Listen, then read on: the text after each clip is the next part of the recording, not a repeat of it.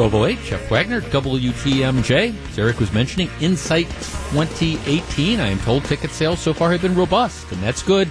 Go to WTMJ.com. 25 bucks a piece. It's March 28th at the Country Springs Hotel. We're going to have a lot of fun. I guarantee it. Um, also, we're going to be giving away a pair of tickets sometime between now and 3 to Insight 2018. But don't let that stop you from going out and buying the tickets. If you win an extra pair, well, that's great. You can bring along two friends. So check it out. It's going to be a lot of fun.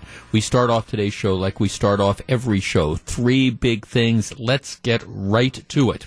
All right. Yesterday, there was a demonstration outside Paul Ryan's office in Racine. You have people protesting about uh, DACA, which is the Dreamers um, which is Dreamers. It's the whole idea, the executive order issued by Barack Obama a number of years ago, which um, allows people who are in this country illegally. The way it works is if you're a kid and you're in this country illegally, you get to, if you came in illegally as a kid, you get to stay as long as you do not create problems. President Trump indicated that, look, here, here's the deal. This this policy, in Trump's opinion and in my opinion, is Ill- illegal.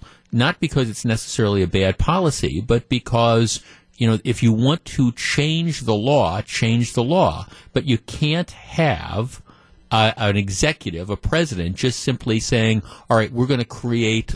What is essentially laws out of whole cloth. And what President Trump did is he said to Congress, look, I'm going to give you six months. Figure this out and fix it and Congress hasn't gotten around to doing that right now and now the matter is in the courts. And in, in general, it's it's sort of a mess. It's tied up with the overall debate about immigration. So, in any event, yesterday there was a demonstration, and you had number of political opportunists who decided, here we're going to try to jump on this. You had some of the usual suspects, including the guy that's running against Paul Ryan, who will lose big time, who ended up getting arrested to try to make a point. Now, I don't understand what the point is about getting arrested, but nevertheless, they wanted to get their 15 minutes of fame. They wanted to get on TV, and that's all well and good. Here's what I think is interesting about the protest, though. There were a number of high school students who participated in this. Now, yesterday was Monday afternoon. Um, school was in session. Journal Sentinel reports students from Riverside, South Division, and Reagan High Schools in Milwaukee left classes and held rallies outside the schools before boarding buses for Racine and another rally near Republican Congressman Paul Ryan's office. Now, one of the interesting things you would think if you were a Journal Sentinel reporter is if you have a bunch of kids who walk out of school and hop on buses wouldn't an interesting question be who provided those buses that they went there for? I mean, for example, if you had a bunch of kids that got on buses paid for by the NRA and decided to go to a political rally during school days, you would think that that would be a story. But they don't tell you who paid for the buses. I think, you know, we can pretty much infer that this was, again, some of these activist groups. Uh, the Racine Journal Times um, reports that at this this rally where a number of people were arrested, about 150 students, some with excuses from their parents, most without, walked out of Racine Horlick in protest for for DACA.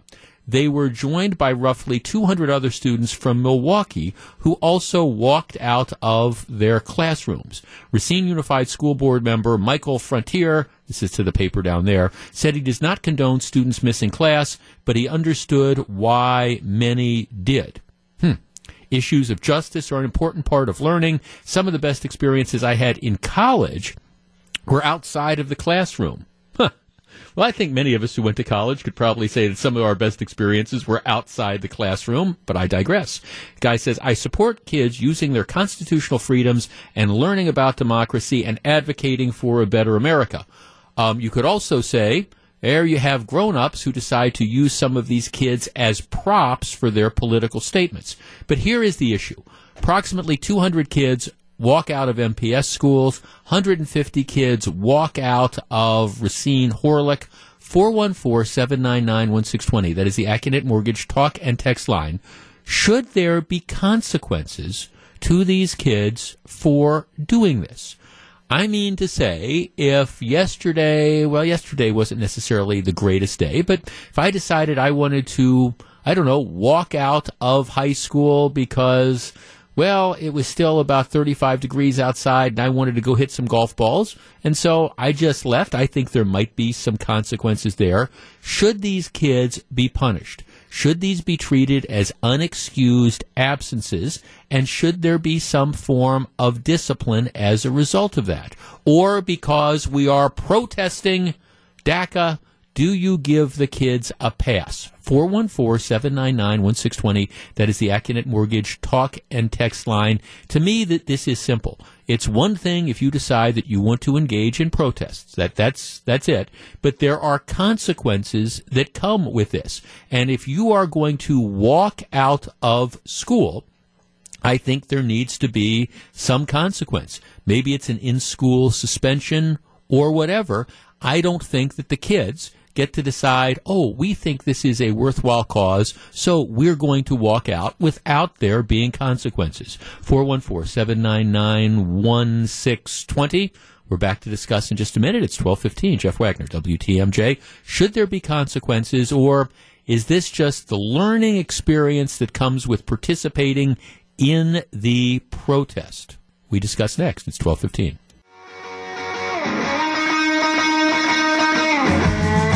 1217. Jeff Wagner. Students at MPS walked out of classes yesterday, got on buses, went down to Racine to protest, you know, outside Paul Ryan's office. Now, all I know is Voces de la Frontera, which was one of the groups, you know, leading or engaged in this protest. They were running buses down there. Buses left uh, from South Fifth Street in Milwaukee at 2 p.m. Don't know if those were the buses that the MPS kids got on, but they, they walked out of classes. That's the larger point. You had about 200 kids from these three high schools in Milwaukee who walked out. You had about 150 kids who walked out from Racine, Horlick.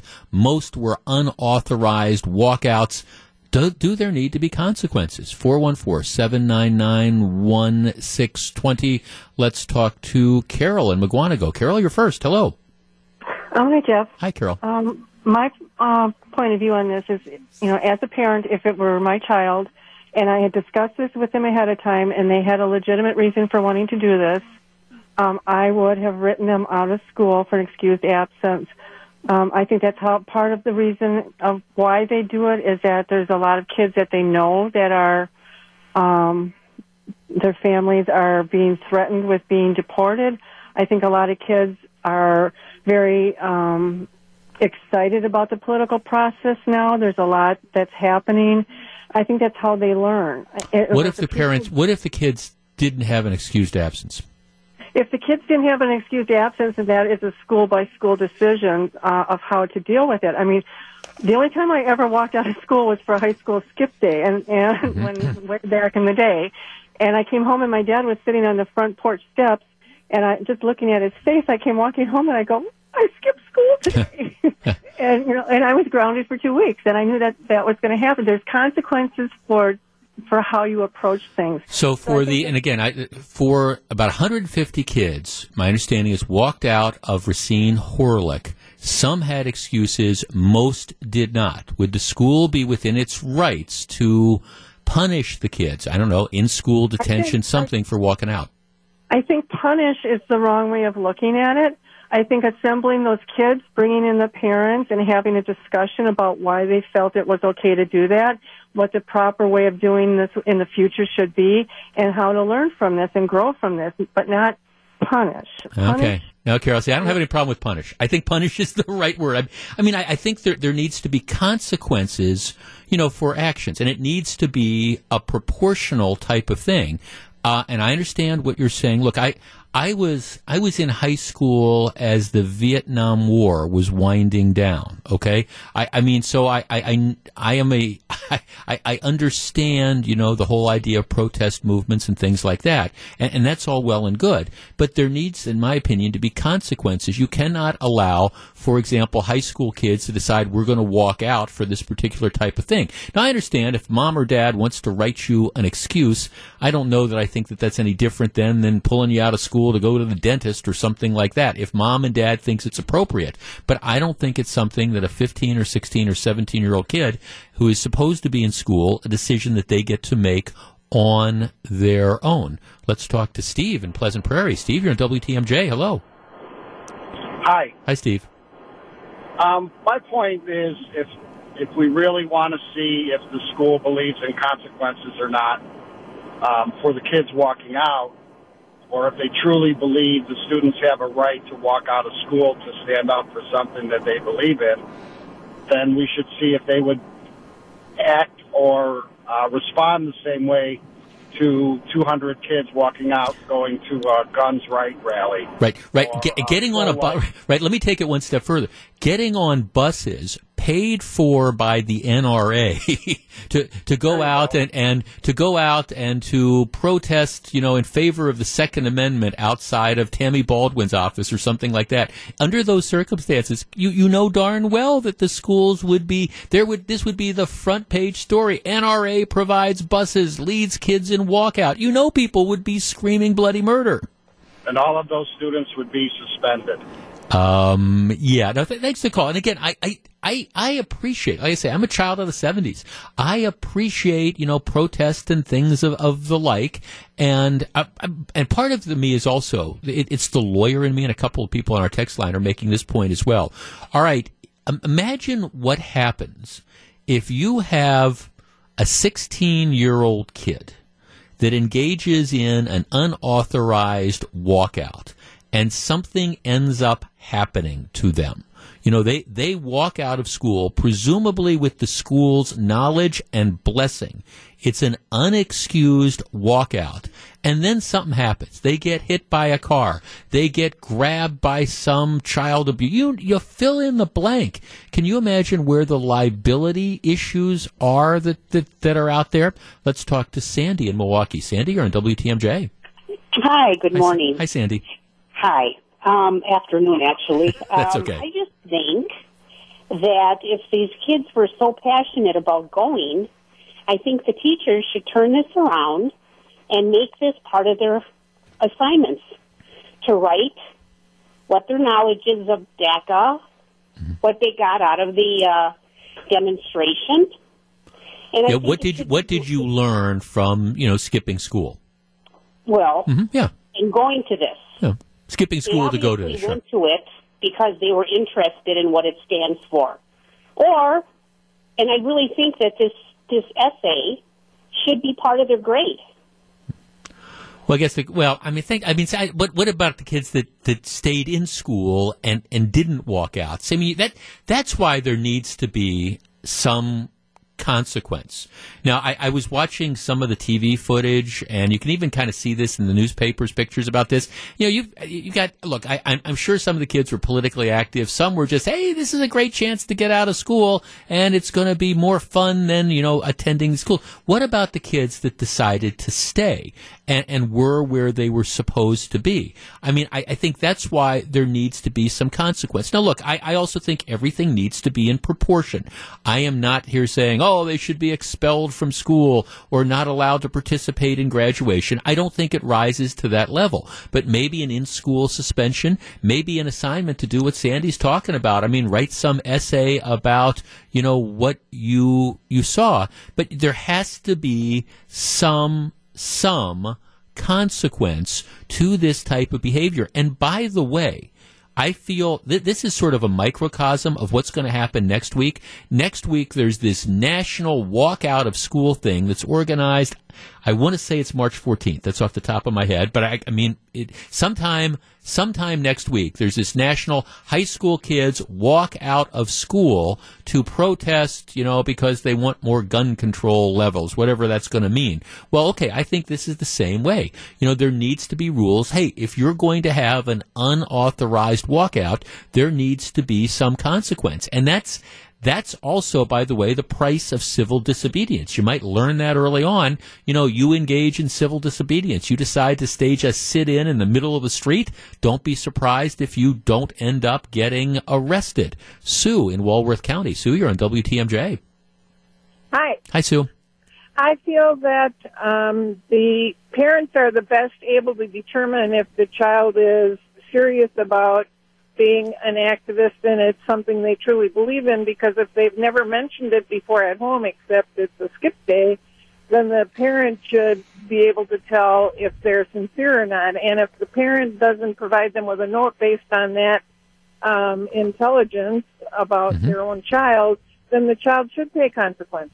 Yeah, I, I mean, right. Again, if if these are treated as excused absences and and I don't know. Look, I'll, give you an example. For example, if if you had let's say you've got the president coming to town, whether it's President Trump or President Obama or President Bush or President Clinton, and um, you know kids have an opportunity to go see the president give the speech um, all you need is a permission slip signed by mom and dad. Then I'm cool. I, am absolutely cool with that because I mean I appreciate that you could have a situation where hey this is you, this is an opportunity. I feel the same way about going and participating in these demonstrations and all. But you're right, Sue. Mom and dad have to sign off on this, and if they don't, the kids can't be the ones that make that decision. And if they do, the school needs to impose some form of discipline. Absolutely. Yeah, no, th- thanks for the call. And this is this would be my rule for whatever's going to happen next week as well. Set the ground rules. Don't simply allow the kids to be the ones that make these decisions. 1227, Jeff Wagner. When we come back, it's one of the most interesting lawsuits I've seen in a long time. It's big story number two. 1227, Jeff Wagner, WTMJ. 1235, Jeff Wagner, WTMJ one of our texts makes a very, very interesting point. Now, of course, yesterday the people who want to protest for for DACA, you know, had the opportunity to use these high school kids who walked out of school as as props. Um, interesting. This is what the texter says. One way to find out which kids were really interested would have been if they would have staged the rally after school hours. You know, so instead of saying, "Hey, um, we expect you to," we're, we're going to do this at five o'clock. You know, we're going to do it after school ends, so you don't have to walk out of school to do this. Instead of doing it dur- doing it during the school day, but of course that would have probably, gee, cut down on attendance. Gee, I could come and engage in this protest after school, or I could be hanging out with my friends. Huh, that would be an interesting thing to really kind of test the sincerity of the kids. All right, big story number two. There's all these issues, and I was, I've actually was waiting for a lawsuit like this to be filed. Um, one of the big things after Parkland is now this call on the part of some, and President Trump apparently appears to be open to this, to change the laws to make it illegal for someone to purchase a rifle or an assault rifle or whatever until they hit 21. All right? Um, and that's what the discussion has been, and the NRA is opposed to that, and President Trump appears to be open to that, and there's this back and forth. As we told you a couple weeks ago, there are a couple of sellers of, for example, AR 15s who have announced Walmart being one and Dick's Sporting Goods being another. Now, these are big retailers, but they're really not big gun dealers in terms of how many firearms they sell. But nevertheless, they've come out and they've said, tell you what, well, we're not going to wait for Congress to pass a law. What we're going to do is we're going to say that we are not going to allow allow people to buy either shotguns or rifles until they hit the age of 21. Right? So that's what they say. You know, that, that's, that's going to be our policy. We want to keep firearms like this out of the hands of younger people. All right. Well, here, here's what happens. 20 year old kid who, kid, 20 year old man who lives in Oregon has now filed an age discrimination suit against Dick's and Walmart for refusing to sell him a rifle. Oregon law says that if you're a resident of the state, you can buy a shotgun or a rifle as of the age of 18. Federal law also allows people 18 and older to buy rifles and shotguns from licensed dealers. So this 20 year old says, Hey, I went into Walmart. They wouldn't sell me a rifle. I went into Dick's. They wouldn't sell me a rifle. I am being discriminated. The law says I am entitled to buy a rifle at the age of 18. This is age discrimination by these stores telling me that they won't sell me a rifle until I am 21. 414 799 1620. That's the Accunet Mortgage talk and text line. Does this potential gun buyer, you know, have have a point? He says, "Look, I the law says I have a right to own this particular firearm at the age of 18. This it if you tell me I cannot lawfully do something until the age of 21, you are discriminating against me. And the flip side would be, let's say, um, let, let's say that you have a rental car company. Let me give you the flip side of this example. You have a rental car company that decides that we don't think older people know how to drive. So we're going to, this is just my example, it is a hypothetical, but the rental car company says, we're not going to rent cars to anybody over the age of 65 or over the age of 70. If you're 70 and a half, you cannot rent a car from us. Would that be age discrimination? Does this young man have a point? 414-799-1620. That's the Accunet Mortgage talk and text line. Should he be able to buy the gun as long as Oregon law says he can own the gun. Federal law says he can own the gun. Are they discriminating against him based on age by Dick's and Walmart saying no? 414-799-1620. I'll tell you where I come down on this, but think this through. Does the young man have a point? Are they discriminating against him because of his age based on this policy? We discuss next. If you're on the line, please hold on. I'll tell you where I come down on this in just a minute. 1240, Jeff Wagner, WTMJ. Top stories. We're following breaking news. Traffic. Under the roads look, Debbie. And weather. The WTMJ five day forecast. Wisconsin's radio station gets you out the door. WTMJ. Let's talk a little bit about my pillow. I know I've been telling you about this for months, but the truth is, it's true. Um, I was having trouble sleeping, and more importantly, I was waking up with this pain in my neck. Um, I tried all sorts of things, but the biggest change was when I switched to the My Pillow brand pillow. I found I started sleeping better, my tossing and turning went away, and mostly I woke up without this big pain in the neck. Look, this isn't some fad or gimmicky product. The truth is my pillow works, and if you care about getting a good night's sleep, you should buy one now. The folks at my pillow, now look, they're, so sure that you're going to be satisfied. They are currently offering a 10-year warranty and a 60-day money-back guarantee. Go to mypillow.com and buy one right now. It could change your life here's what the deal is right now. Go to mypillow.com. You'll see a note that says four pack special. Click on it. They'll ask you for the promo code. That's my last name, Wagner. You can also call 800 953 4163. They'll ask you the promo code. Just say Wagner. And you can get 50% off two My Pillow premium pillows and two Go Anywhere pillows. Again, 1 800 953 4163 or mypillow.com. Use the promo code Wagner to get this offer. The only thing you have to lose is another sleepless night. 1244, Jeff Wagner, 620 WTMJ. Now, I think this is a really interesting lawsuit. If you're just tuning in, um, the, the, there's a law in Oregon that says 18 years or older, you can buy a rifle. And that corresponds with the federal law that sets the limit at 18. 20 year old guy goes into Dick's Sporting Goods and Walmart, tries to buy a rifle. They say, no, you're below our limit, which is 21. He says, well, the law says I'm entitled to do this at 18. And they kind of go humana, humana, humana. Does he have a, a case?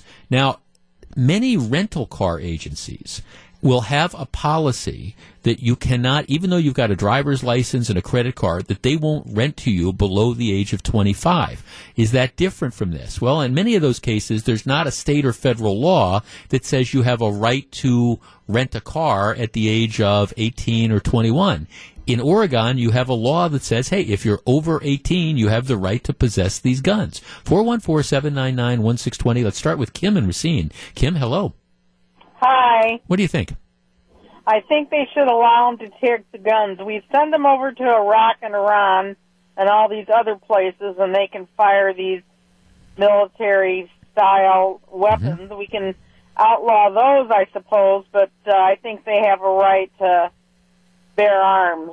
Right. And if the law says that he can own a gun at the age of 18, you would say it would be age discrimination for a retailer to say, we don't care what the law says, we're not going to sell him the gun until he hits 21. Right.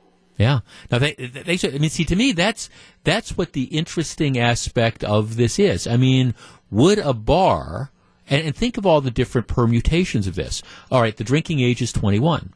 Would a bar be able to say, we're not going to allow, we don't care that the drinking age is 21.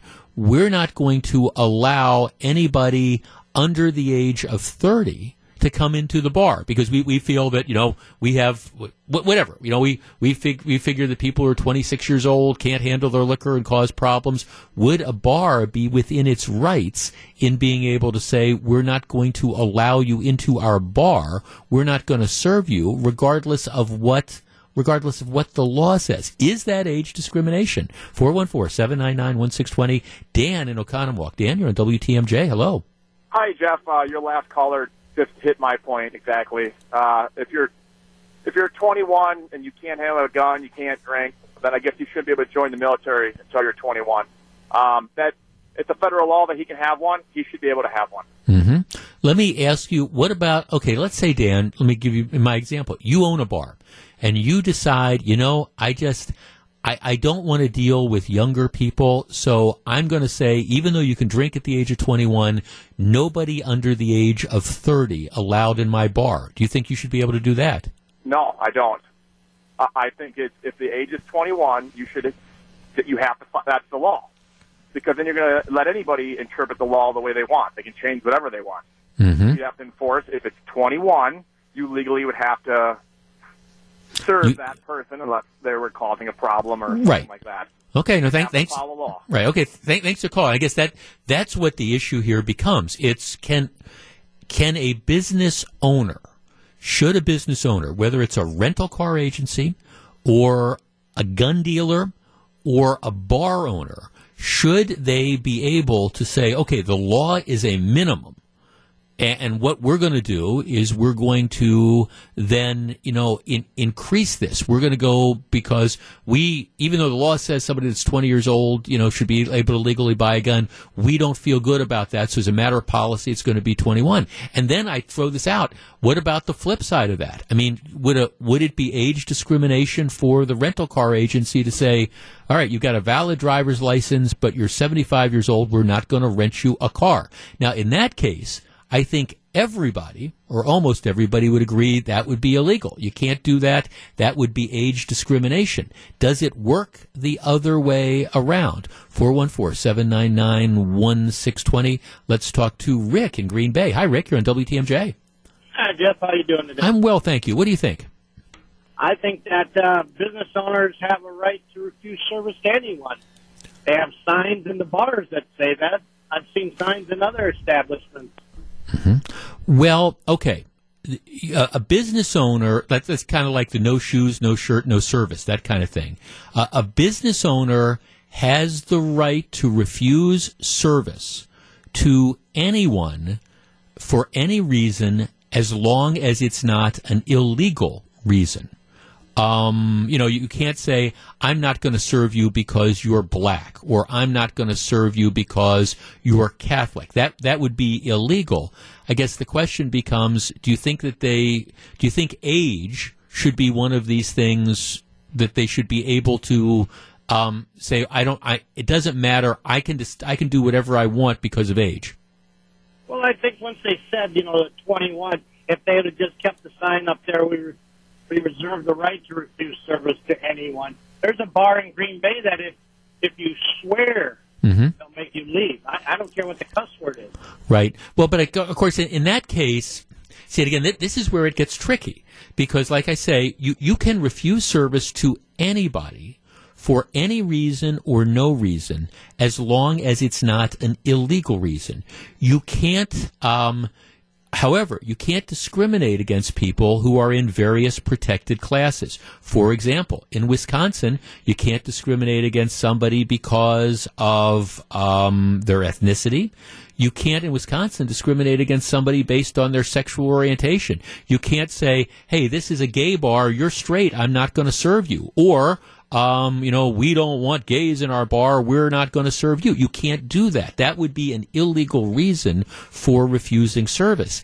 Age is a protected class a- as well. I mean that you can't you can't say to somebody you're too old or you're too young as long as again they're they're legally entitled to do this. That's where this gets really really tricky. Let's talk to Caroline in Milwaukee. Caroline, you're in WTMJ. Hello.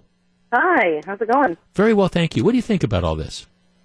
Uh, I think that there should be a bigger view on it. The, you know, certain companies, like I was explaining, they have a certain permit that they have to sign in order to be able to distribute these arms and distribute these cars and distribute the alcohol and things like that. Now, I was a bartender.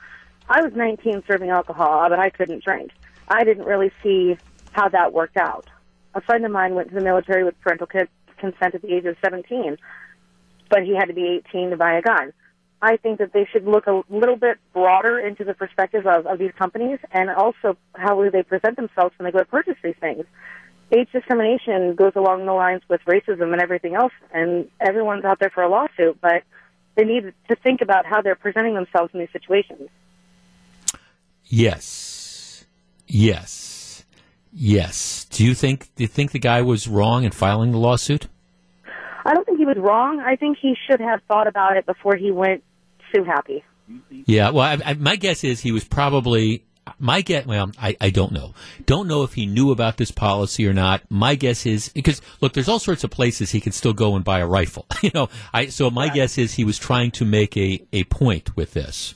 Right. That, Uh, that's uh, what I'm seeing out of this too, because there's no reason to, because you got shot down from two places to a temper tantrum and call a lawyer.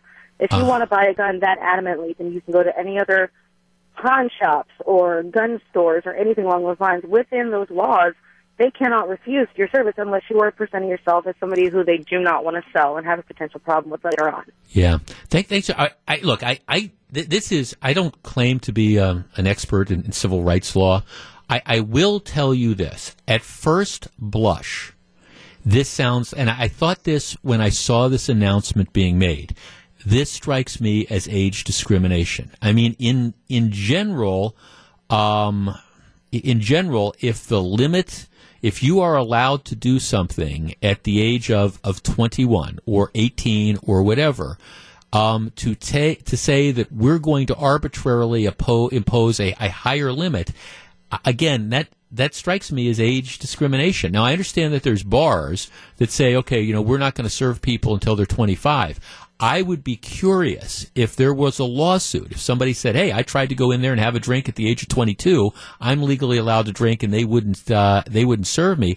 I would be interested to know how that turns out because age is uh, a protected class, and in general, like I say again, and this is it's a concept that I know sometimes people. Well, what do you say? If you're the business owner, you could you can choose who you want to serve. Well, y- yes and no. You you can't you can't choose to discriminate against somebody based on race or their gender or their religion or their sexual orientation or or their age. I'm going to be fascinated to see where this lawsuit plays out because you know a lot of times you see these things and you roll your eyes and clearly this guy is trying to make an point. There, there's no no question about it because he could go to a million other places and buy the same rifle and not have the problem. But just because he's trying to make a point doesn't mean that he might not have a point. So I'm going to be fascinated to see this play its way through court. Can I guarantee you that he's going to win? No. But is this some sort of frivolous lawsuit? Not at all. All right, it's 1254. When we come back, is the guy a nut, a drunk, a threat to President Trump, or all of the above? Stick around. 1255. Jeff Wagner, WTMJ. 1258, Jeff Wagner, WTMJ. Somebody texts and says, well, age isn't a protected category until you hit 40. Well, th- that's for the federal employment discrimination. You can't discriminate against somebody in a job um, until they hit the age of 40 under a particular federal law. But there's other laws that might protect younger people as well. Be interesting to see how that whole case works out. He was a defensive player of the year, one of the fastest players at last week's NFL Combine. And by the way, he only has one hand. How early will Shaquem Griffin be drafted this spring? Share your thoughts on Sports Central with Greg Matzek. 8.15 this evening. Greg's got a full show, does a great job. All right, when we come back, um, it, it was, and this is comes from the perspective of somebody who has seen a lot of bizarre performances over the course of the last 30 years. This, even by those standards, was one of the most bizarre series of performances that I have ever seen. And as a recovering lawyer and a former federal prosecutor, take some advice.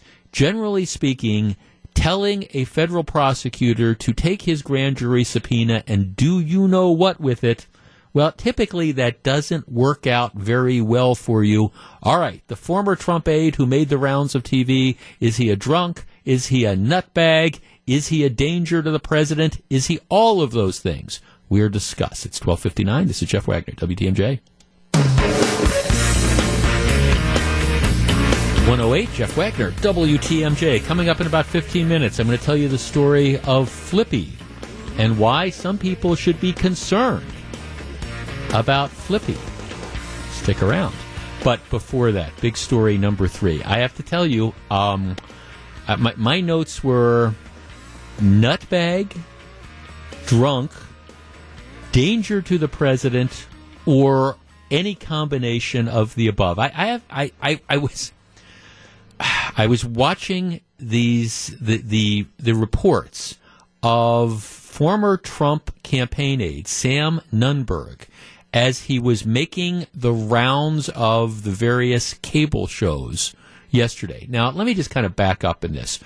Um, as a general rule, and this again comes from somebody who worked with grand juries and things like that, as a general rule, daring prosecutors to prosecute you or put you in jail is rarely, not always, but rarely a winning sort of strategy. I lump it in the category of be careful what you wish for because you, you might get it.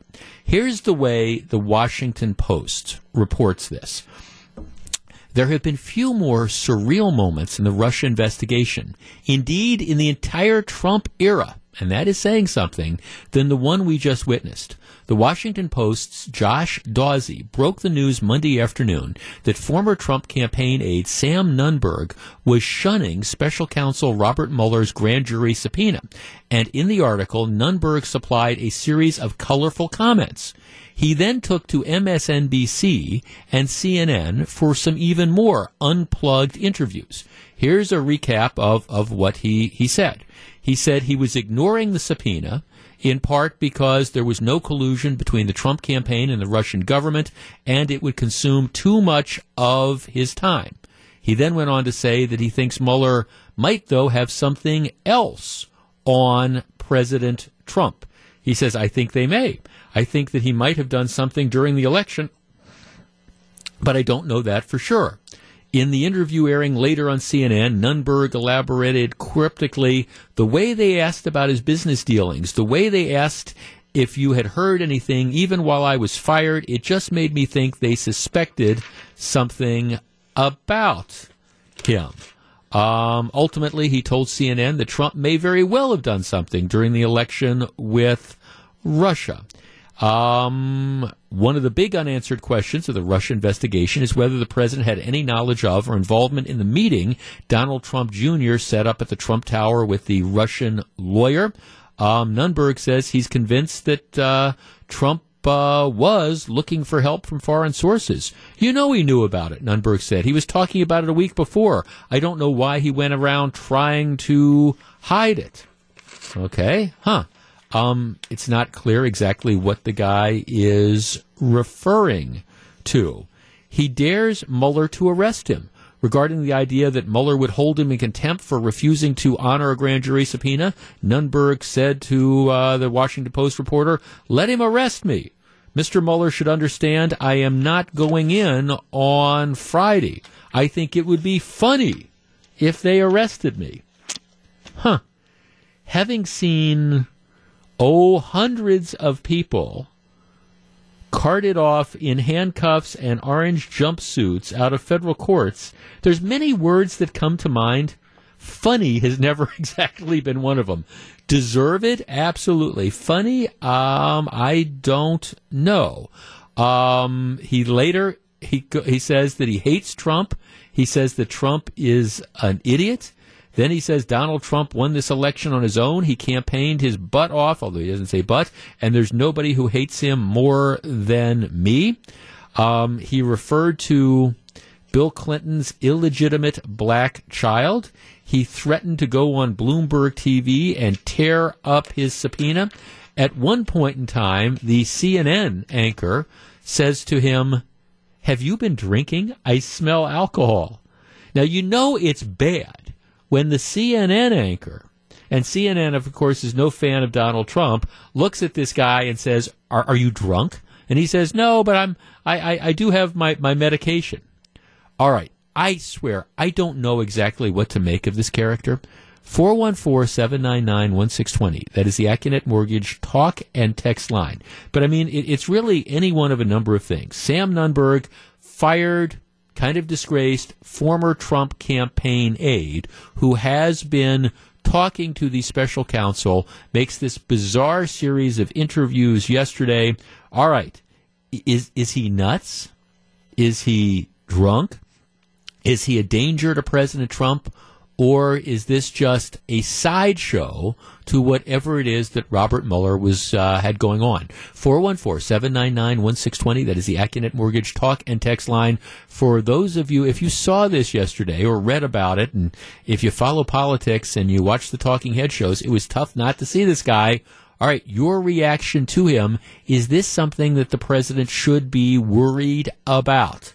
I'll give you my answer when we come back. 414 799 1620. That is the Accunet Mortgage talk and text line.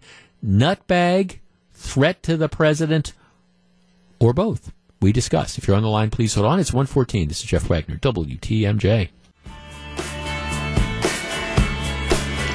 117, Jeff Wagner, WTMJ. It was, by any stretch, bizarre. Now, let me just kind of review the bidding for a second, because my, my guess is maybe you, you watched this and you said, okay, Sam Nunberg, I, I have no idea who this guy is. I mean, what, what's going on? Well, he. The, the biggest question, I think, is is why President Trump hired him in in the first place. He was he was an associate of former Richard Nixon aide Roger Stone. He apparently worked for Trump as a political advisor back in 2012 when Trump considered running for president. Back then, Trump fired Nunberg after he arranged for a BuzzFeed news profile of Trump that ran with the headline 36 hours on the fake campaign trail with Donald Trump. All right, so he'd fired him.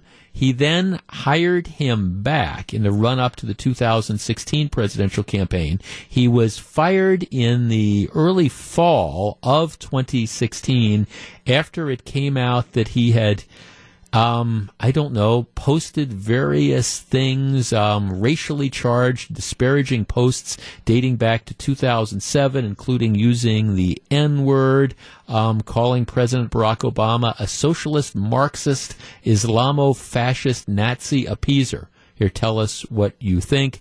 Um, in, in, any event, the, the Trump campaign fired him. So this guy has been the very definition of a loose cannon for a number of of years. And the, the, big question again is why would you hire him? But you could say that about a, a number of people that President Trump has has hired. Um, that performance yesterday, and again, some people are saying, well, it, it, it undermines Trump. No, it candidly, it, it's so over the top.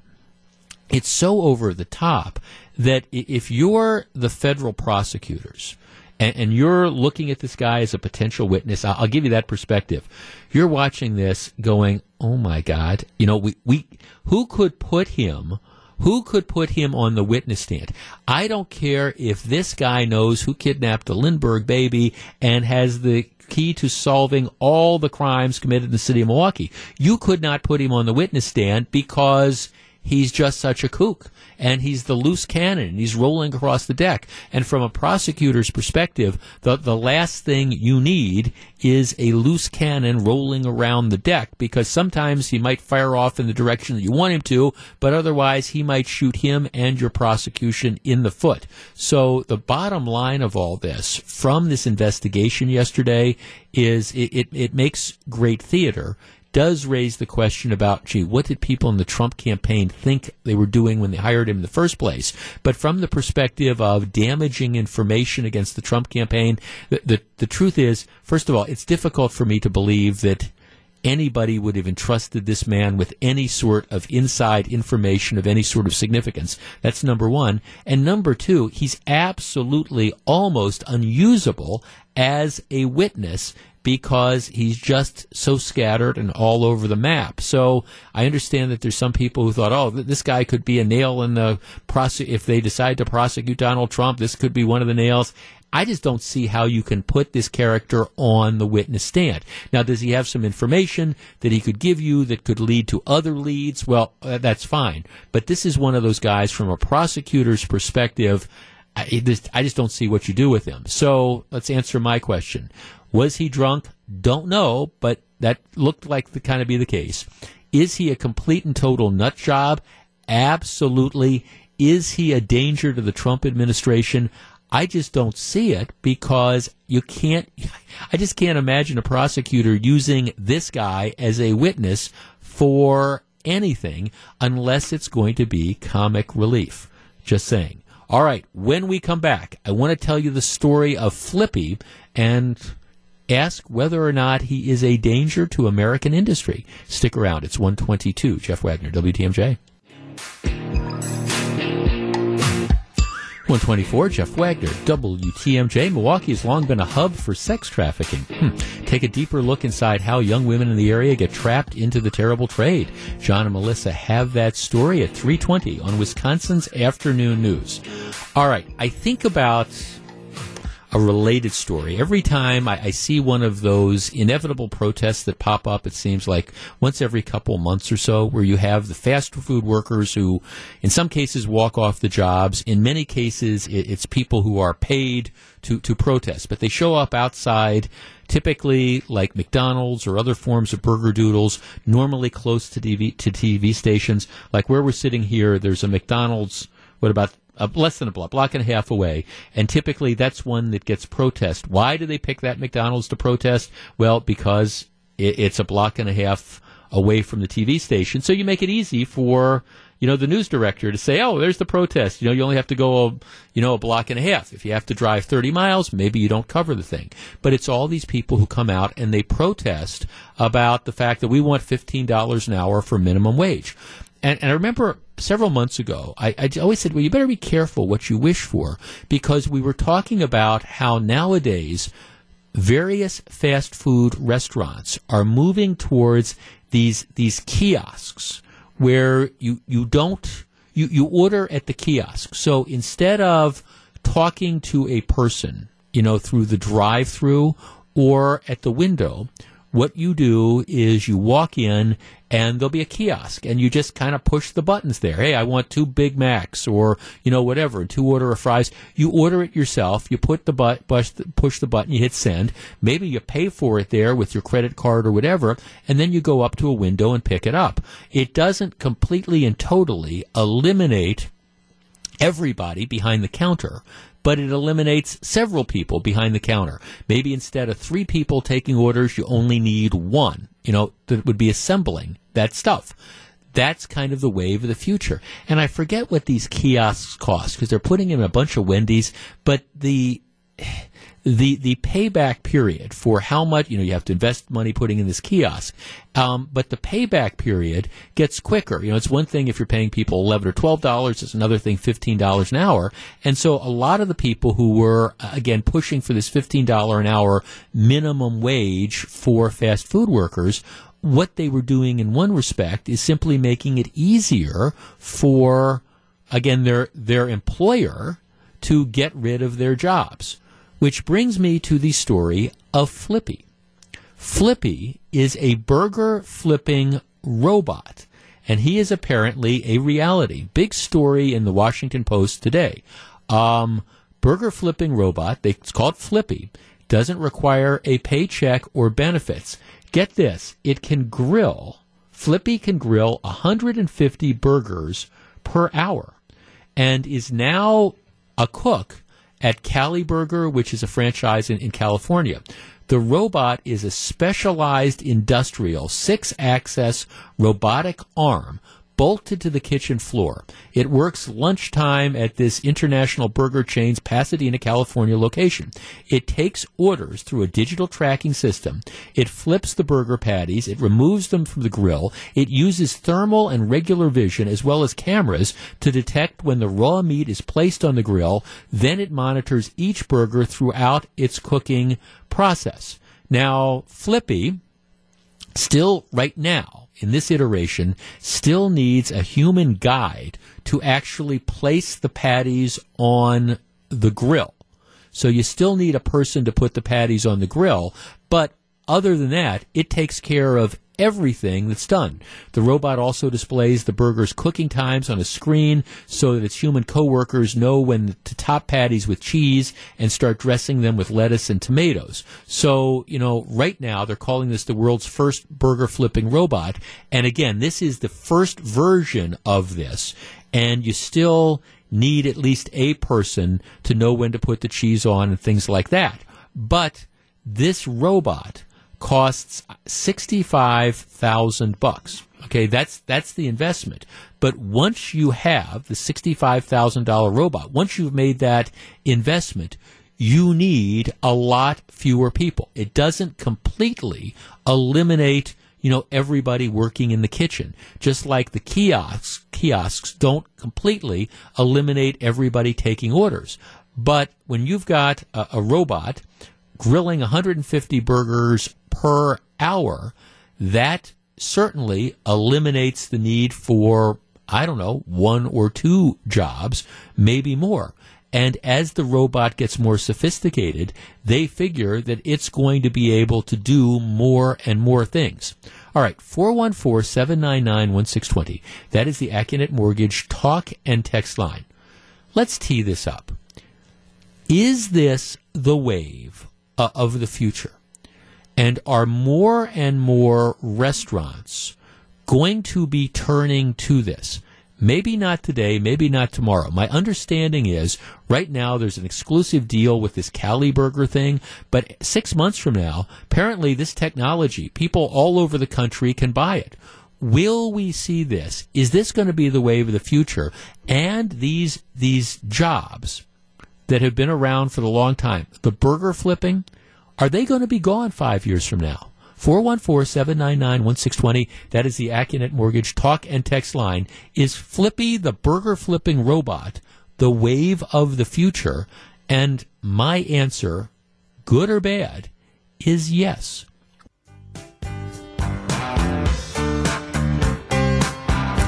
135, Jeff Wagner, WTMJ. You know, the other thing that these th- this is Flippy, the burger flipping robot. Sixty thousand bucks. You can buy this. A lot of people think it's going to be the wave of the future. One of the other things it solves is, a labor problem. I have a friend who owns a number of fast food restaurants, and consist- consistently, when I, he will always say the biggest problem they have is finding good people to man all the different you know stores that they have and you know that's that's one of the other things that this automation drives um, let's start with gary in wauwatosa gary you're on wtmj hello Hi, Jeff. How are you doing? good what do you think I think Flippy is the way of the future. I saw the video on Facebook this morning, and I thought it was a fantastic machine. I don't know if that's going to be the one that's going to replace all these workers, but the one I saw on TV was really slick. Well, well, right. I mean, and, and it's got first of all, it doesn't get tired. It doesn't need breaks.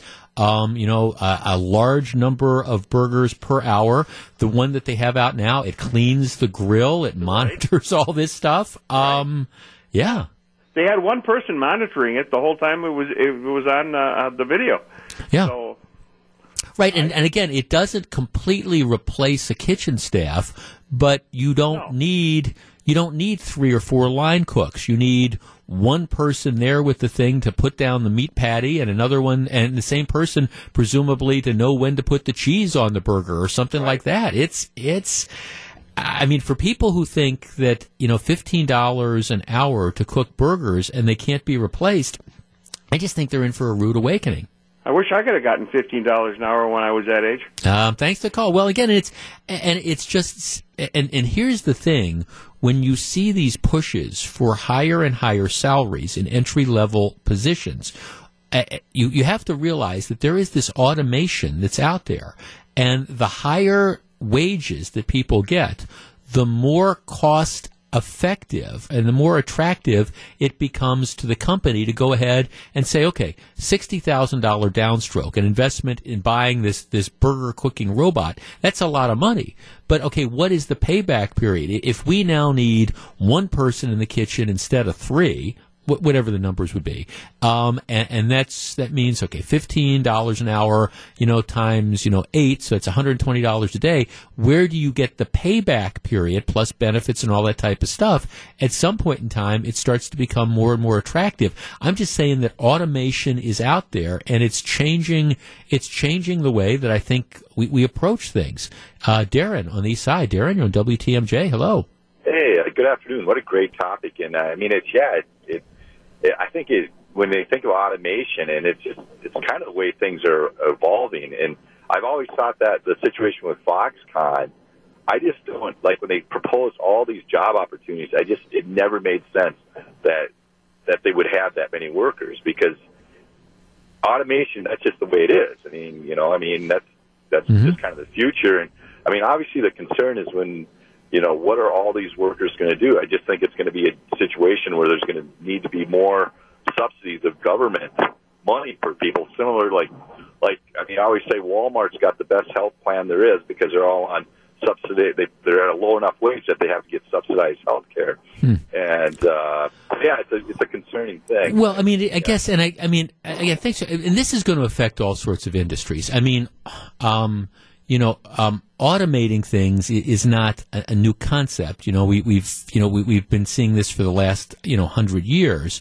Um, but I think it's starting to, it's starting to go into industries where traditionally they weren't in these type of industries. And I don't think it's going to happen today or tomorrow, but I think it's something that people need to be mindful of because when you're going out and you're saying, okay, I, I want $15 an hour, or we want guaranteed $20 an hour, whatever that is, that's fine. But there are alternatives that businesses are going to have.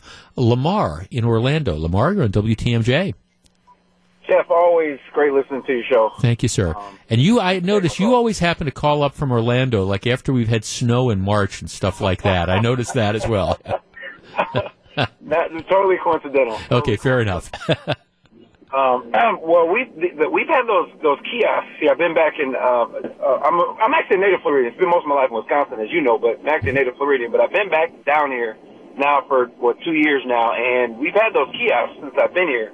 Those where you take the orders, right? and they, it, I mean, the demand here in Florida, in Orlando, is higher than most places. The, the low, the wage for your like the, the you know the fast food workers is much higher because there's just such a demand for the for the workforce. Right. Yeah. My my experience with the kiosk here is just that no one no one younger than older than me uses them.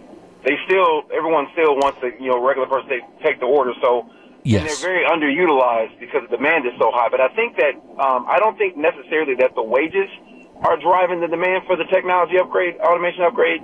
I think that's just how things are. It's much more efficient, um, and even if even if you're you're paying someone five bucks an hour, it's still much more efficient to have a machine that you know has that's low maintenance if it's well maintained that can do it much more efficiently. Well, and plus, you just touched on it too. I think part of it too is the labor shortage. I mean, you said that you know they have to pay more than minimum wage. That's not an issue just to get help. And but like I say, my friend who owns lots and lots of a particular fast food franchise, that's what he tells me too. They they they struggle to find good workers who you know are, are going to stay you know even though they, they pay well above minimum wage um, flippy the burger flipping robot he, he's going to show up day after day you don't have to worry about him not coming in Right. Yeah. And I also want to point out that I think the market ultimately will decide that as well. Like I was telling the screener, I think that in fast food, Flippy may work in fast food, but he's not going to work in high end, Right. like high end dining. But and also like it, like if you, like with customer service, like when you call in, we've learned the bad. We've learned obviously that people don't like they don't like the automation. They don't like it. So a lot of companies are going back to human like answering calls. So in the long, in, you know, short run, I think that automation is the, the wave of the future. But overall, I think the market will decide. But again, you know, I don't think you know it. It, it, it you know, it's market driven. Right. What? Right. No, and I think, and you make a point. Now, of course, you know, you, you raise an interesting question, Lamar, when you say, okay, nobody, nobody older than me, you know, uses, you know, uses the kiosks and stuff, and. And and that's you can say that about a, a lot of stuff. It's like newspapers, you know. No, there there is. I mean, somebody. Okay, is there anybody under the age of forty that still sits down with a hard copy of a newspaper anymore when, you know, outside of if, if you're sitting waiting for your oil to be changed or something like that. And it's not saying that people don't want the information, but, you know, people read it online. That's just the way this has evolved. And I think, I mean, I think that's the, the same thing. I think more and more what you're going to see is people are going to be, they're ordering things with apps. When we went to Key West, Fran and I went to Key West two weeks ago, I, I'm, I, I there's, it used to be when you flew on a plane. Right, what you would do is you would physically, the travel agent or whoever would physically issue a hard ticket. You would have that hard ticket. God forbid if you lost it. You show up, you know, you give it to the person and they, they tear your ticket or whatever, give you the stub, you get on the plane. All right, well, I, I was watching this because I was on four separate flights. You know, we changed planes in Atlanta. So Milwaukee to Atlanta, landed to Key West, Key West to Atlanta, Atlanta back to Milwaukee. I, I'm not sure. I, I less than ten percent of the people that were getting on the plane had what I would describe as the traditional hard copy of a ticket. Um, I would say less than 50% of the people had what I mean I'm already kind of a dinosaur because what I will do is I'll I mean I'll, I'll make the arrangements. I'll print off my boarding pass on the internet and then you know have it with me. I'll check in 24 hours beforehand.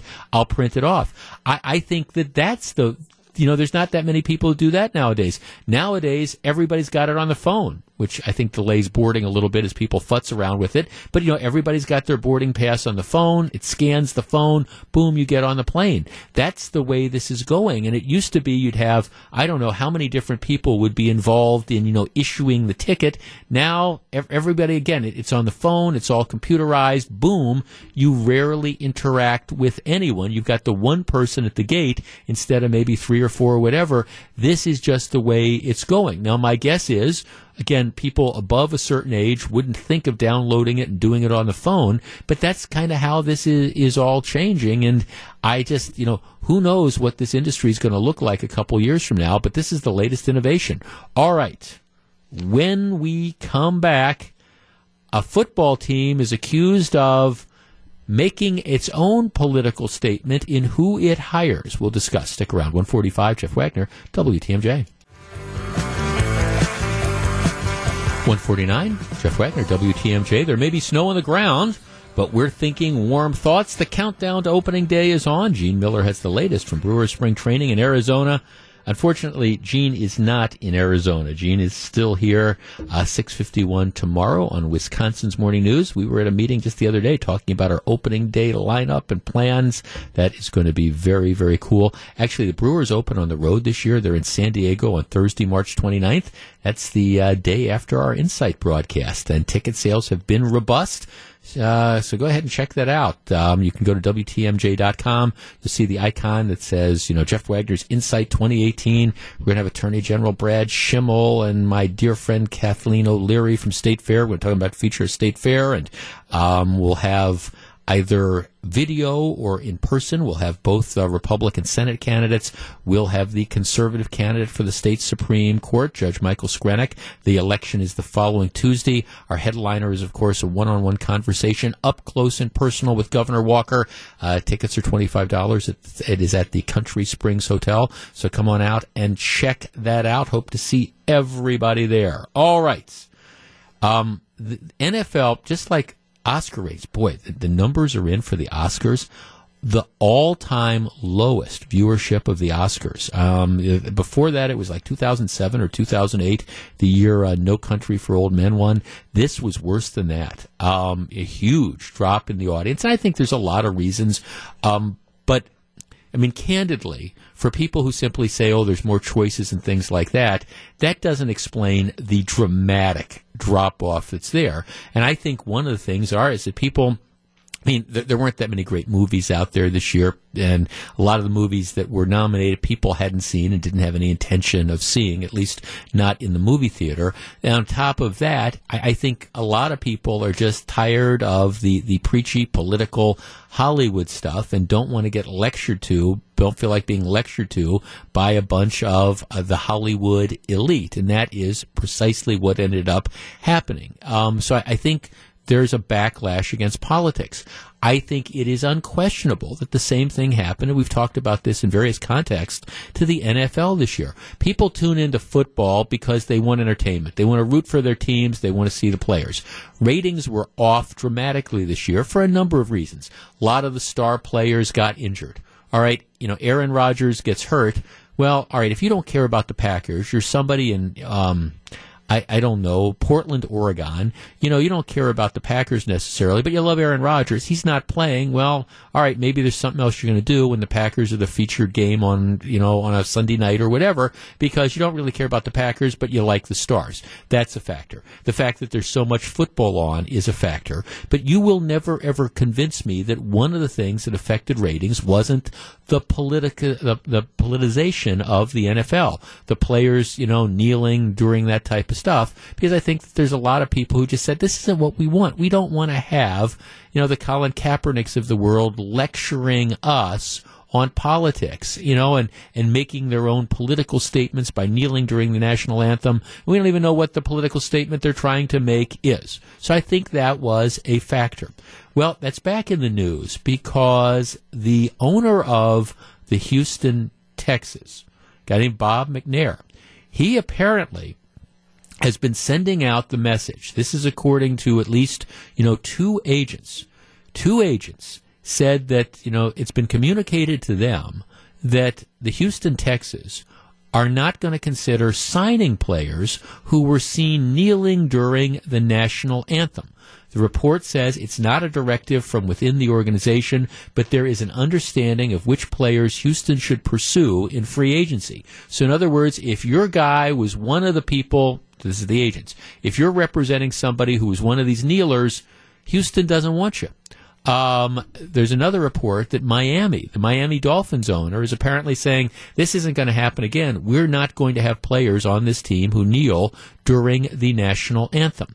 414 799 1620. That is the Accunet Mortgage talk and text line. If this is in fact true, that at least a couple of these teams, through their owners, have just made a decision look, we, we don't want the folks that are using the NFL to make political statements. Is there anything wrong with it? 414 799 1620. And maybe you're going to disagree with me, but you know what? I think the owners of these teams have every right to do it.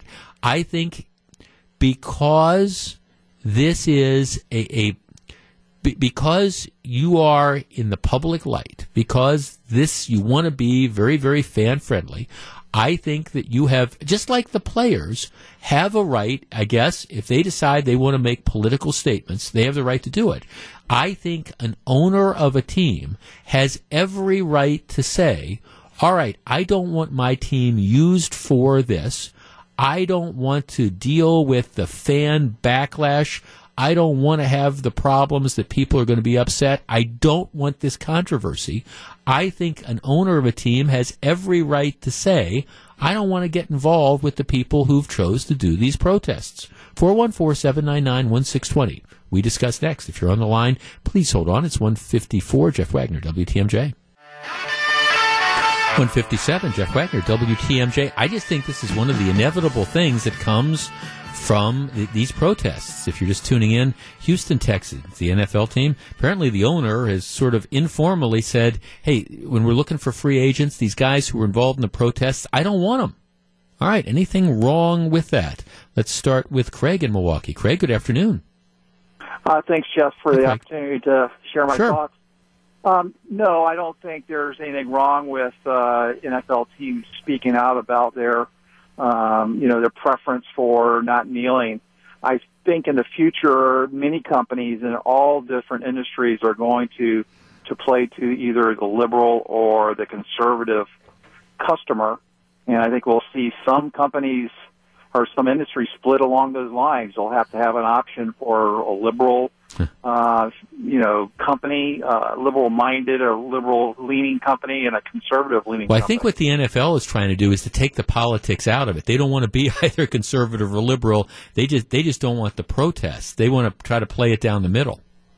I, I get that. I've I've kind of given up on um, the NFL, but I tell you, if they had a an um, LFC and a uh, CFC, I, that would be interesting. Well, it, you know, thanks. I mean, it, it is getting difficult to to avoid the politics in this, but I mean, it's and I understand.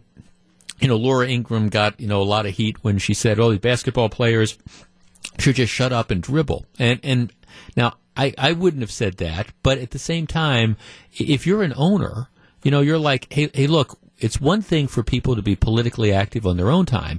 It's another thing if they want to use, you know, my forum, my stage to do that, and thereby, you know, alienate a portion of the fans, 5%, 10%, whatever. Now, I think this might be the wave of the future. It's 159. This is Jeff Wagner, WTMJ.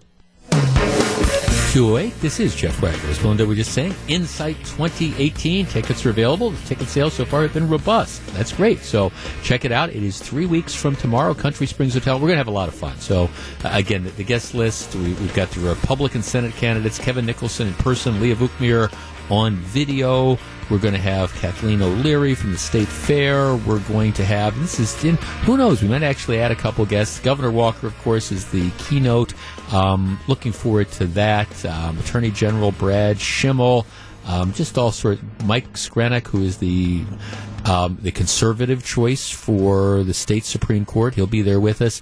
Um, and like I said, might be some surprises as well. So I want to encourage you all to come out. Insight is always just an amazing, an amazing event, and it's uh, just my pleasure and my honor to be able to uh, put provide it to you uh, this year, and hope to see a lot of people out there as well. I love that thing during the news. There grew Bill Shatner, William Shatner, talking about the Wrath of Khan. That movie has particular significance because my first wife, my late wife, that was the first movie we went to.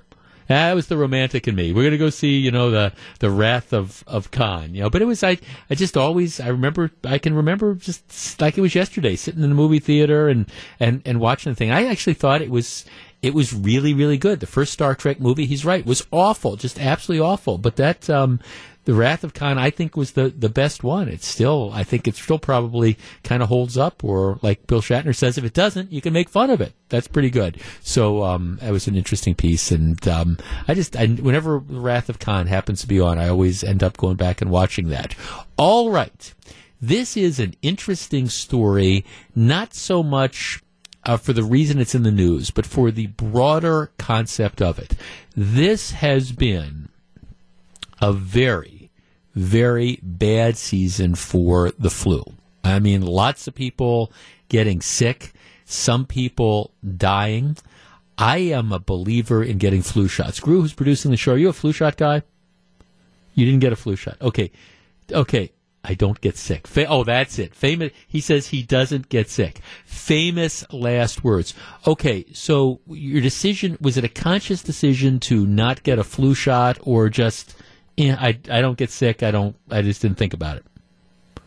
You don't think you've ever had one? Uh, okay, all right. Well, um, I I am a big believer in getting the, the flu shots. I, I do, and the truth is, I haven't gotten the flu since I got the, the flu shots, and and I understand that there there's not always this great effectiveness, and they try to figure out, they try to guess what strain of flu there's going to be, and some years the flu shot is more successful than others. But as part of you know my routine checkup, I, I get it and I've never had adverse reactions to it. Um, I just I do it as a matter of course because I guess I think it can't hurt. Now, I know that there are some people who just, uh, again, like my producer crew who don't get sick. so, you know, they don't get the flu shot. And there's some people who just, you know, have various objections to it. And as a general rule, I think that people should be able to choose, you know, whether or not you're going to have it. Although personally, like I say, I, I'm, I am a believer in it. Now, I don't work in an industry where I am interacting with people with compromised immune systems or people who are, are sick. I, you know, I, I, don't. That's not my job. I talk into a microphone and people listen to me over the magic that is, is the radio. There is a huge issue in this state and this country with whether or not employees at hospitals, medical centers, clinics, um, retirement communities, you know, um, you know, who, who work in like elder care, whether those people should be required to get flu shots or not. And the argument is, well, if you come down with the flu, let's say you work in a hospital, first of all, you're more likely to be exposed to somebody who might be sick. And then if you yourself, you know, get the flu, you get this virus or whatever, you're going to be passing it on to people who are coming into, say, a hospital who are already sick. And the last thing you want is somebody going into the hospital because, I don't know, they're, they've got a broken ankle or something and then catching the flu from one of their medical providers, which is why many, many, many area hospitals have requirements that their employees are supposed to get flu shots. Because again, it's this level of protection. Now, I bring this up because there's a breaking news story today. The federal government is suing Ozaukee County, claiming it violated the civil rights of a worker at a county owned nursing home when her employers made her get a flu shot in violation of her religious beliefs in order to continue working there. And it, it we, we kind of get into the weeds quickly. The apparently this particular nursing home had said that you know all employees have to get flu shots unless you've got a religious objection. But the requirement was to get the religious exemption, you had to have like a letter from a clergy person. And this woman said, Well, I don't belong to an organized church or anything. Um, and they said, okay, well, then you can't use the religious exemption. She got the flu shot. Now she's, you know, filed the lawsuit and the complaint and all. So you were kind of in the weeds on this. It's sort of an arcane sort of thing. You know, they would have let her out if she could legitimately prove she had a religious objection, uh, but because she didn't have a church, she said she couldn't. But I, that to me is the less interesting aspect of this. They've apparently since changed their policy. They now have a different way that you can prove you've got a religious exemption. I I think that the larger issue is the more interesting question here.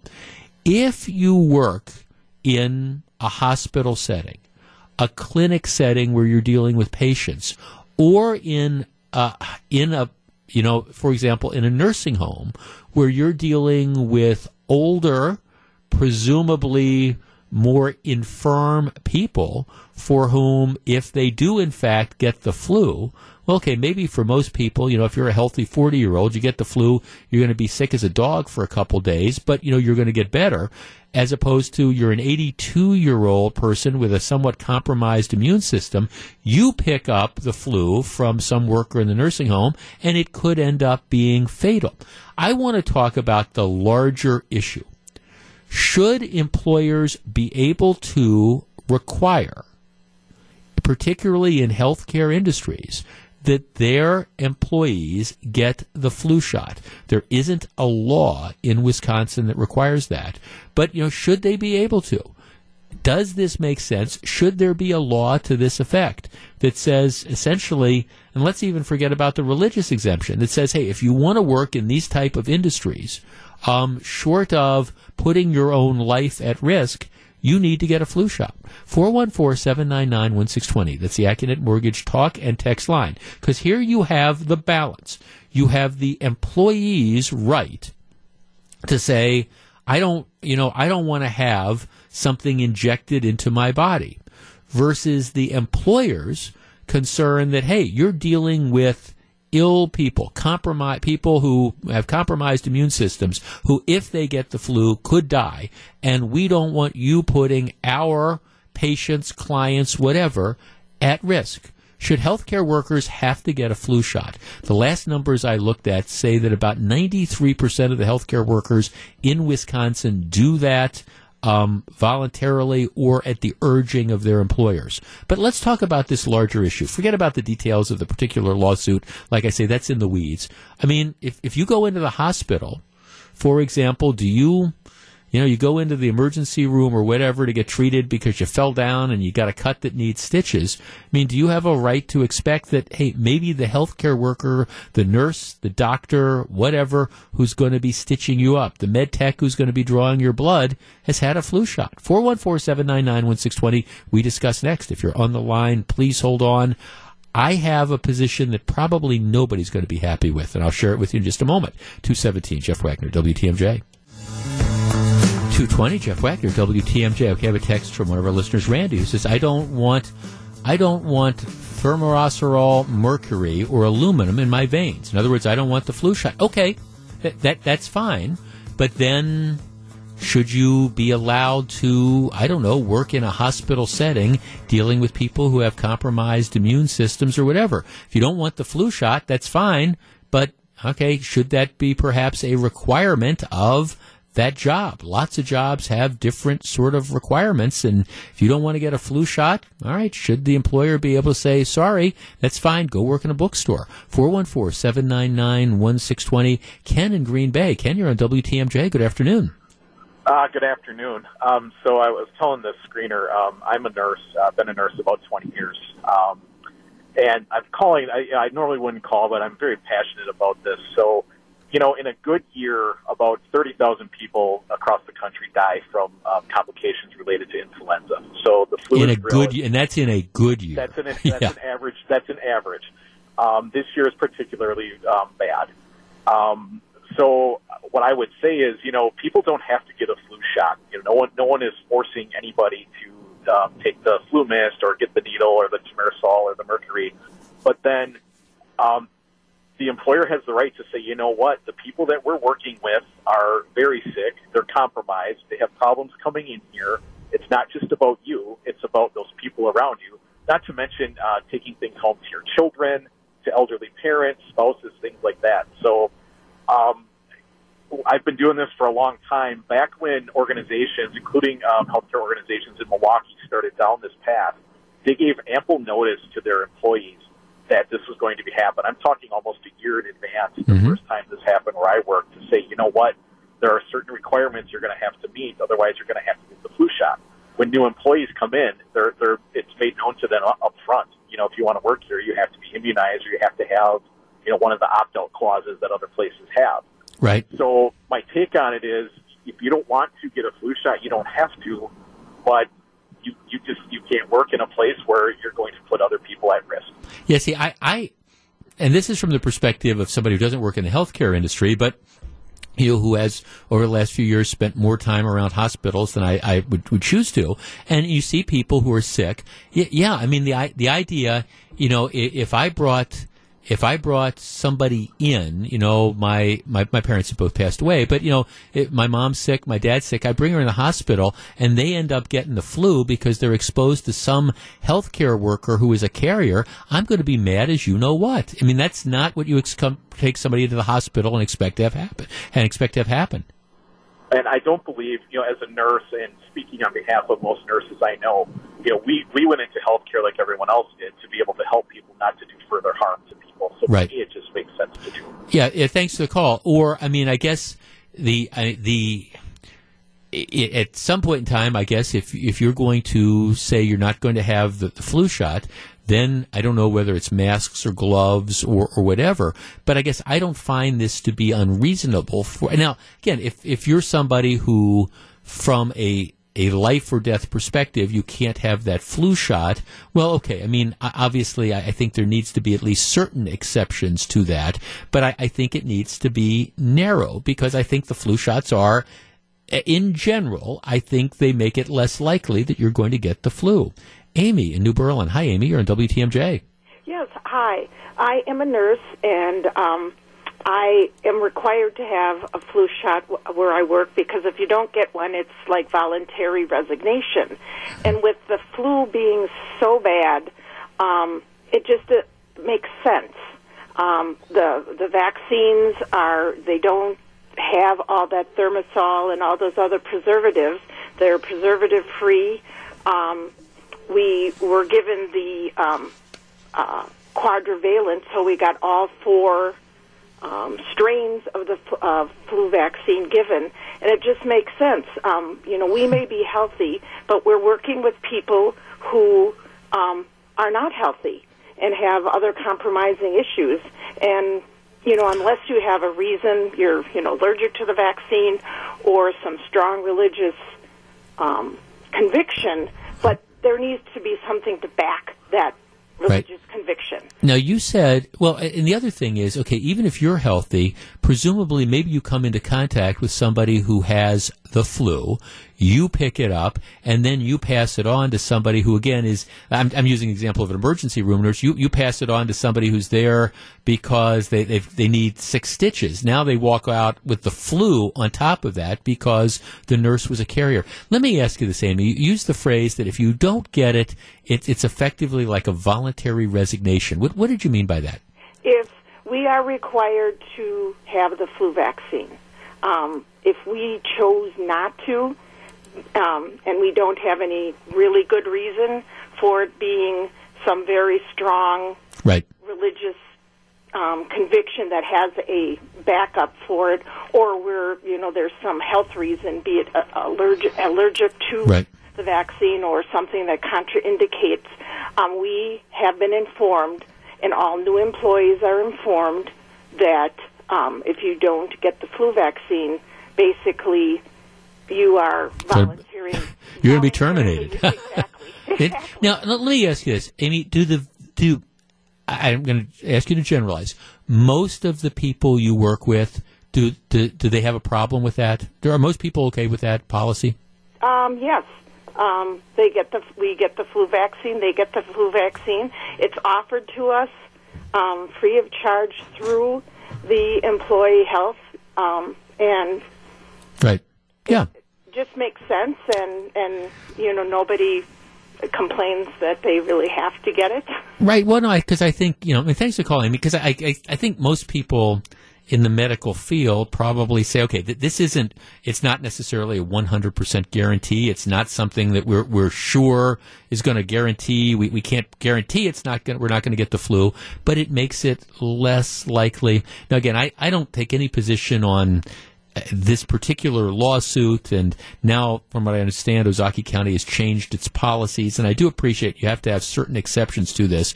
But in general, do I think it is reasonable for an employer, especially in the healthcare field, to say, you know, you, you need to get the flu shot? I, I think I don't have a problem with that at all. All right, we've been talking about this well, for the last week and a half. Insight 2018 is coming up on March 28th. That is three weeks from tomorrow. Tickets are on sale now. The sales have been robust. I appreciate that. I have a pair of tickets to give away. Let's give them to caller number 13 at 414-799-1620. That's the Accunet Mortgage Talk and Text line. Caller 13 wins a pair of tickets to Insight 2018 presented by my friends at Annex Wealth Management. It's 228. 235, Jeff Wagner, WTMJ. Giannis and the Bucks welcome a tough Western Conference foe to the Bradley Center. Ted Davis and Dennis Krause are on the call as James Harden and the Houston Rockets come to town tomorrow. You can hear it right here on WTMJ starting at 640. Drew, who's producing the show, I can't figure out the Bucks. I, I just can't. Talented team, um, underperforming, now eighth place. They're probably really not in danger of missing the playoffs because they're like five games ahead of Detroit. It would it would take a monumental collapse for that to happen. But given oh you're shrugging. You're no, I see. I I you're you don't I, I they're they're still falling right I, I, exactly, and it's just for all the talent they have, they just can't put it together. And I mean, I actually watched a good chunk of that game against Philadelphia the other night. It was it was tremendous. They played at a high level, but then, you know, you you just have one clunker after another, and it's just it's kind of frustrating. I admit, going into this year, you thought that okay, this was going to be a team that wasn't going to be figuring out are they going to be seventh or eighth, but had a chance, you know, maybe to finish, you know, in the top two or three, top yeah, two or three, maybe not necessarily win the, the thing, but um, been kind of a frustrating sort of team. But of course, you got the Bucks going on, you got the Brewers. I am excited about this season. Let me tell you something, Group. I actually even put my money where my mouth is today. Called the Brewers and. Um, my, my best friend, we, we signed up for one of the 20 game season ticket packs, you know, because we went to a lot of games and I, I get a press pass and stuff, but that's not like going to the games and sitting there and actually be, became a partial Brewers season ticket holder. Spent spent some of my own dough to to do that, and looking forward to that. I think it's going to be a great year for the Brewers. All right, here is the story. Saturday afternoon, there is a, a West Allis man who is walking his one year old puppy. Um, puppy's name is Pepper. Um, so he, he's out taking Pepper for a walk. Suddenly, he sees these two pit bulls. And I should warn you about this, Grill. Whenever I talk about pit bulls, I end up getting hate mail from pit bull lovers all across the world. Not just the Milwaukee area, not just Wisconsin, the, the world. He's at it again. Okay, so the guy is out walking his little puppy. What happens is these two pit bulls are running loose and attack the puppy. Guy says he knew the dogs lived near him, but he never had any problems with them. He says all of a sudden, though, he, you know, he, he's walking and these dogs zero in on his dog and and attack. He says they start, you know, grabbing, you know, at the dog and they're they're attacking him. He's trying to kick him and get him off his dog. He's not able to succeed in doing that. The man is a concealed carry permit holder. He says he tries to break up the attack. That is not working. So what he does is he, you know, runs back to his house and he ends up, you know, getting, you know, getting his gun. So he comes out. The dogs are apparently still gnawing on his dog. And what he does is he shoots and kills both of the dogs that were attacking his, his pet. This happened about 4:30 in the afternoon last Saturday, about 59th and, and Burnham. The guy says, um, you know, th- these dogs attacked. He said I'd seen them around before, but you know that they'd never done this before. But now, you know, they they were loose. Um, his dog sustained head and shoulder injuries, was taken to an animal hospital and is going to survive. The follow up is that, um, you know, the, the guy who owned the pit bulls said it's very unfortunate. He had no feelings against the man who, who shot him. Guy says, you know, I don't, the guy who shot the dog says, I don't, I don't think that there's any sort of bad blood. This is just what I think I had to do. All right, 414 799 1620. That is the Accunet Mortgage talk and text line. In this situation, you have a guy who's walking his dog. The dog is attacked by these two other dogs, pit bull type of dogs. I don't know if they're purebred pit bulls or whatever, who attack his little dog. His response is to go and get his gun and to shoot the two dogs. Was that a reasonable response? Or did the man overreact to this situation? 414-799-1620. That is the Accunet Mortgage talk and text line. Now here you got a case where he didn't he apparently you know didn't call 911 in advance or at least he took the action before you know police arrived. 4:30 in the afternoon you have a guy firing shots 59th and Burnham in West Allis 4:30 in the afternoon and he ends up killing these two dogs. Was that a reasonable reaction on his part? 414-799-1620 that is the Accunet Mortgage talk and text line. As a result two other dogs are dead. Do you fault the guy for doing what he did? Would you consider doing the same thing? 414-799-1620. I will tell you where I come down on this in just a moment. What would you have done? 241, Jeff Wagner, WTMJ. 245, Jeff Wagner, WTMJ. I guess the reason this story hits home is candidly, this could be me. If you're a regular listener, you know I have a little dog. I have a purebred Pomeranian, and I. I mean, candidly, there's a. I mean, she's a five and a half, six pound dog. You know, I, I, I'm trying to imagine two larger, vicious dogs running loose and attacking her and I'm doing everything I possibly can to try to try to protect her, which includes like trying to pick her up if she's being attacked. I got to tell you something, and there's a gun handy, and it's a choice between well, them killing or hurting my dog and those dogs being sent to dog heaven, I'm sending them off to dog heaven if I get the chance to do that. Here's the other thing. To me, the question really isn't should the uh, guy that shot the dogs be, be charged. My question is, you know, what about the people that let the dogs run free? That's where I think the accountability needs. It, it's too bad these dogs ended up dead. Yeah, but I mean, if if somebody negligently allowed these dogs to get loose, that's where I think there needs to be the accountability. The reason these dogs are dead is presumably they got loose from an owner and were running down an alley or whatever. That's on the owner of the dogs. 414 799 1620. Let's start with uh, Trish in Milwaukee. Trish, good afternoon. Hi, how are you? Real well, thank you, Trish. So I'm the same way. You know, I've got two dogs. If they got out, my responsibility. Everything that I've read was these two dogs were attacking this dog, this third dog that wasn't even a year old yet. Right. I, I don't honestly think anything would have stopped these dogs aside from a weapon to kill the dogs. And it's unfortunate that the dogs had to die, but the owner was very negligent in letting them out or not having a secure enough fence. Those are dogs that need a very secure fence because they are they're jumpers. They they can get loose. They're little Houdinis. They can get out and Right. unfortunately that third dog was really injured. Well, right, and see, and that's the that's the larger point that comes with this. I I'm.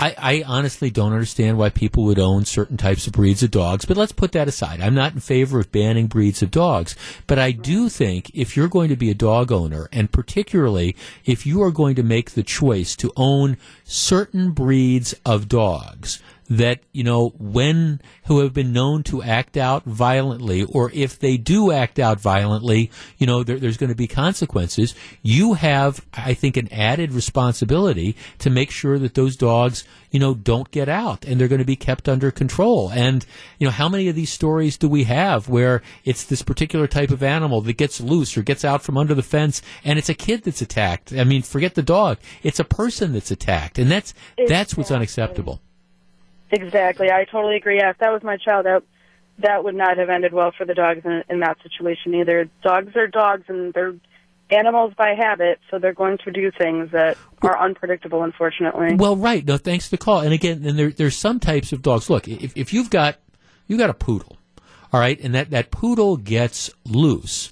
All right. I mean, your biggest worry is the poodle's going to get hit by a car. You know, maybe the poodle bites somebody, and, and then they're in that person. You know, is in the emergency room getting a couple stitches. That that's one thing. If you have a, a large dog or you've got the pit bull or whatever. And again, I don't mean to pick on pit bulls in this case, but you know, with those those massive jaws and the dogs, you know, attack for whatever reason, you're not talking about a, a trip to the emergency room for two stitches. You're talking about something much more significant than that, which is why I mean I would hope that we could all agree that if you're going to make the decision to be an animal owner, you know, you, you have certain responsibilities. And look, I I understand that there's always something where the dog can get loose or whatever, but if you have one of these breeds of dogs that can cause a lot of havoc if they do get loose, you, you gotta you, you gotta make sure that doesn't happen. Gary in Merrill. Gary, you're on WTMJ. Hello. Yes, hello. Uh, really enjoyed the show. Thank you. I certainly agree that uh, the uh, the person had every right to shoot those dogs. Um, uh, it, it instead of the uh, dog, it could have been a five, six year old child. Yeah. It happens all the time. Uh, a couple times here in Wausau, they were going to uh, ban pit bulls from the city, Right. and uh, I the argument is it could be any dog, but for some reason it's always pit bulls. Well, or or it's it's always a couple breeds, yeah, right. But, but right, a lot of times it's pit bulls or pit bull spin-offs, or and, and again, I think part of that, Gary, is just because of the nature of the jaws and things like that. Like I say, you know, the, the poodle bites you, it's it's it's two stitches in the emergency room. The pit bull bites you, and you could be in the morgue, especially if it's a four or five year old kid. And it happens. Yeah, it, you know, it does. So thanks for calling. And that's the unfortunate thing about this. I mean, the I, I just the timing of this. Is, he obviously was very, very close to his home. This happened apparently in the alley behind the house that he was able to run inside and, and grab the gun. It, it's look, there are reasons why we have laws that say this is 59th and Burnham, this is West Allis. There are reasons why we have rules that say you just don't go go shooting guns, you know, in these these urban areas. And in general, I support it. But I will tell you, I mean, just personalizing this, yeah, I, I'm trying to imagine if you know, my, my dog was being attacked by these two larger dogs and was in a life threatening situation, and I had access to a firearm and I felt comfortable using it. No question about it. That's what I'm going to do. Mary in West Allis. Mary, your neck of the woods. Good afternoon. Hi. Hi, Mary. Um, I totally agree with your point of view. Um, I have been around pit bulls for many years and seen them get into fights to see some disastrous results. We did have a neighbor that had a pit bull that actually he had two of them until they got into a fight with one another Yeah. and one killed the other. Um, and those were two dogs living in the same household. Right. Um, the owner tried to break up the fight and ended up having severe lacerations to his face. Um, so eh, they're a very dangerous breed at times. Right. I, I realize not all of them are, but a huge percentage of them are.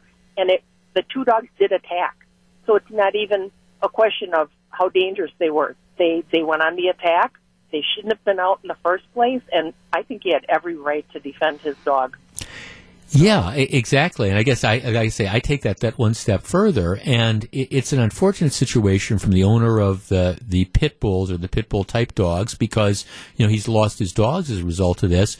But I, I mean, if I'm if I'm the authorities, I'm asking these questions. How did those dogs get loose in the first place to put them in the situation? Because, like I say, if you're going to be a dog owner, particularly a dog owner of certain types of breeds, I think you know you you should be expected to be held to this higher standard. And some people might say that's adding insult to injury as dogs were, were killed and that should be enough penalty.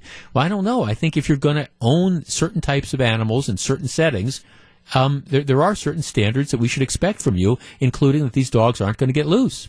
Absolutely. Now, thanks for the call. Appreciate it. I understand that's a little bit harsh, and uh, I just, it, it's one of these deals where, uh, as, as a pet owner myself, you're just kind of always obsessed with this stuff about. I mean, my first goal is making sure that I keep my dog alive. That's it. That, that's it. It's just like, okay, you know, what what can you do to keep her alive and things like that. And I'm just imagining the horrifying nature of the situation. I'm trying to imagine what this guy went through when, uh, again, his dog was attacked. All right, I want to talk about baseball and Waukesha, but we don't have enough time to do it justice, so we will save that for tomorrow. I did want to give you an update um, on over the last couple weeks. I talked extensively about this this trial of the Brown Deer police officer who was on trial for shooting the guy who was resisting arrest on the bus. And you know, it was a two week trial. I said at the beginning of the trial that, in my opinion, based on my experience, there was no way, no, no way at all, that you would ever find 12 people under all the facts and circumstances that would convict this police officer beyond a reasonable doubt of, of, of a crime. And that turned out to be the case. After a couple days of deliberation following the two week trial, the, the jury was hung, um, unable to reach a verdict. The district attorney has not announced yet whether or not they're going to retry the case. And one of the things I said at the time was, I didn't know what the split. I to, to me, for John Chisholm to retry this police officer would be a gross abuse of his authority and a waste of taxpayer dollars. But it's not the first time that Chisholm has um, wasted taxpayer dollars in, in flights of fancy or, in my opinion, politically motivated prosecutions. In this particular case, though, I said at the time I didn't know what the split of the jury was. You know, guilty or not guilty, because sometimes you know, you, you, you have that. You have the one holdout or whatever, and, and maybe if there was 11 people that thought, you know, she was guilty, maybe that would be a justification. My sources tell me that the jury was split. It was nine to three for acquittal. That's what my sources tell me. That the again nine to three, not guilty. Under those facts and circumstances, if John Chisholm were to retire, try to retry this police officer, it would border, in my opinion, it, it, it would be gross error in judgment, and I, I think maybe not in a full legal sense malpractice, but uh, prosecutorial discretion malpractice to continue to throw good money after bad, trying to win a case that should not have, at least in my opinion, been brought in the first place. It's 255. When we come back, we'll find out what John and Melissa have on their minds. Stick around.